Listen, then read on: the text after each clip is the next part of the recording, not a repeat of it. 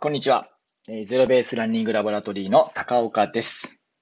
鍼灸マッサージセラピストとして、主にランナーの怪我の治療をしたり、ゼロベースランニングというメソッドをベースにしたランニングコーチや、ゼロベースランニングラボラトリーというオンラインサロンを運営しております。はい。さあ、今日はですね、えー、呼吸に重要な役割を果たす横隔膜についてお話ししていきたいと思います。はい。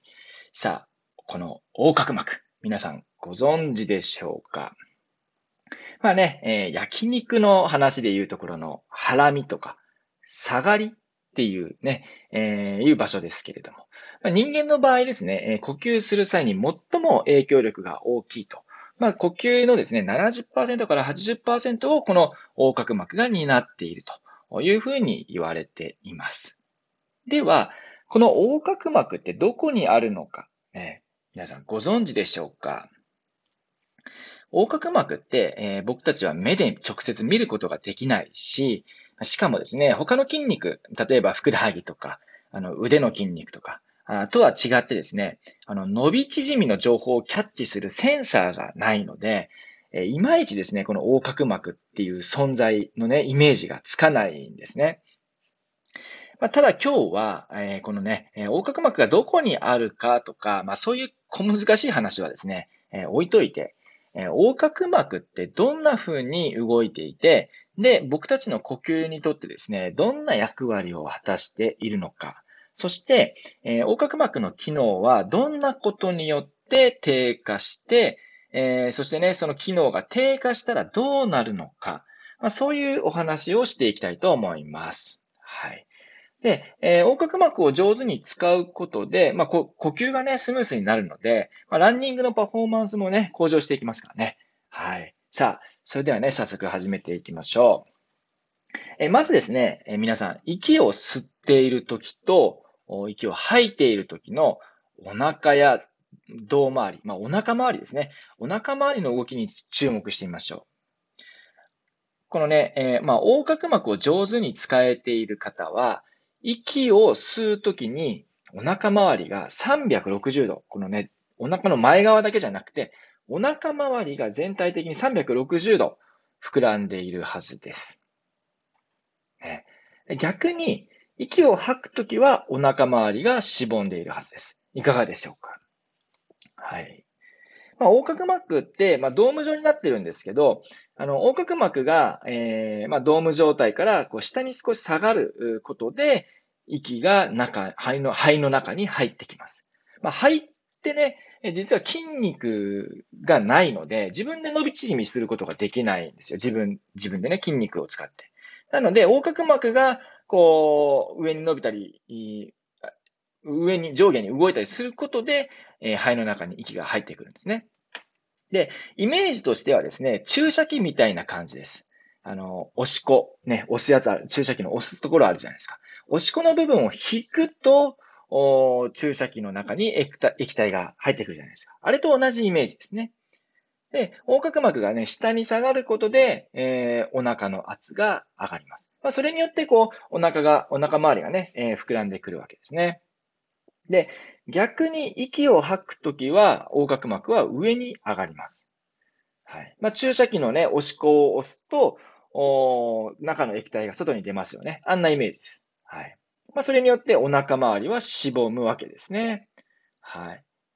で、このようにね、えー、横隔膜はドーム状になっていて、ま、上下に伸び縮みすることで息を出し入れ、えー、したりするわけです。まあ、まずはですね、ここまでちょっと覚えておいてみてください。さあ、それで、えー、横隔膜は僕たちのね、呼吸機能に重要な役割を果たしているっていうお話をしましたけれども、まあ、この横隔膜、まあ、ちょっとしたことで機能が低下することがあるんですね。で、そうなると、僕たちの呼吸のクオリティ、呼吸の質ですね。呼吸のクオリティも低下してしまうので、えー、まあ有酸素運動であるランニングの効率も落ちてしまうわけですね。では、そのちょっとしたこととはね、どういうことかというと、普段の呼吸習慣で吐く息が浅い。はい。吐く息が浅い。つまり短い。吐く息が短いと、横隔膜はですね、だんだん縮まってきてしまうんですね。実は、息を吸うときの横隔膜は短縮性の収縮をします。えー、まあ、わかりやすく言うと、つま先立ちしている時のふくらはぎの筋肉みたいな感じですね。まあ、縮まっているようなイメージです。逆に、息を吐くときは、横隔膜は伸ばされています。まあ、かりやすく言うと、縄跳びで着地するときのふくらはぎの筋肉みたいな感じですね。縄跳びで着地しているときって、つま先からあ着地してかかとを落とす。まあ、つまりアキレス腱を伸ばすような感じじゃないですか。ねえー、あんな感じです。ってことはですよ、こう、横隔膜って、息が適切に吐けないと、こう、縮まってしまうわけですね。はい。でそうなるとですね、まあ、それに伴って横隔膜の動きも小さくなってきますので、まあ、1回のね、呼吸量とかが少なく、少なくなってしてしなく、少なくなってしまうっていうのも想像できるし、ねえー、まあ、それによってですね、今度は呼吸の数が増えてしまうということにもつながります。で、そしてこの呼吸数が増えるということで、自律神経のバランスが崩れると。まあ、そういうですね、負のサイクルに陥ってしまうわけですね。また、こう、吐く息が浅くなっってしまうことによって、呼吸中枢のね、二酸化炭素耐性が低下することも考えられます。まあ、つまりこれどういうことかというと、え血液中の二酸化炭素濃度の、まあ、ちょっとした上昇にこう敏感に反応してしまって、え吸気、あの、息を吸う吸気ですね。吸気を促してしまうということになりかねないです。という、というようにですね、まあ、こう、吐く息が浅くなって、えー、横隔膜の機能が低下することでですね、どんどん負のサイクルに迷い込んでしまうというわけですね。はい。怖いですね。怖いですね。はい。ですので、まあ、まずはですね、えー、横隔膜の柔軟性、これをですね、高めるためにも、しっかりと吐き切る。え、これが大事になってき、大事になってきます。でね、ここで、まあ、ぜひですね、えー、皆さんの1分間の呼吸数、呼吸の数ですね。これをね、ぜひチェックしてみてください。まちなみにですけれども、安静時の1分間の呼吸数は12回から18回程度が正常というふうに言われています。まあ、これね、僕もチェックしてみたんですけど、まあ、特に何も意識せずに呼吸したら、1分間に8回でした。8回。吸って吐いて。が8回でした。まあこれね、おそらく長距離ランニングとかの持久系の運動をやってらっしゃる方は、あの、僕と同じような感じで、こう、一般的な何もしてない方よりも少なくなる傾向にあるんじゃないでしょうかね。はい。というわけでね、あなたの呼吸数はいかがでしょうか。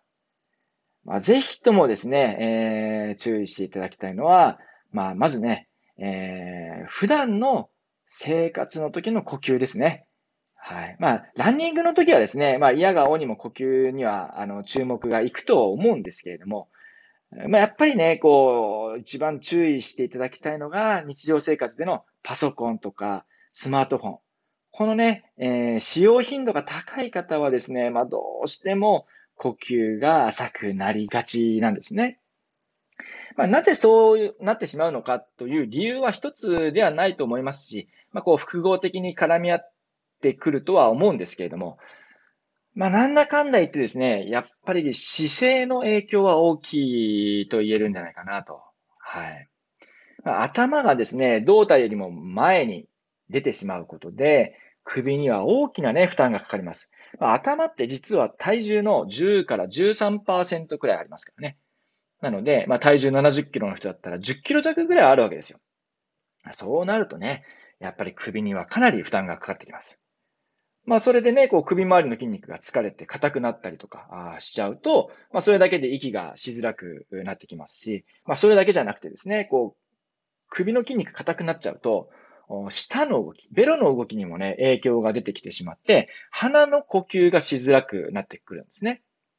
まあそうなるとですね、まあ呼吸の効率も悪くなって、息がまたね、吐けなくなってきます。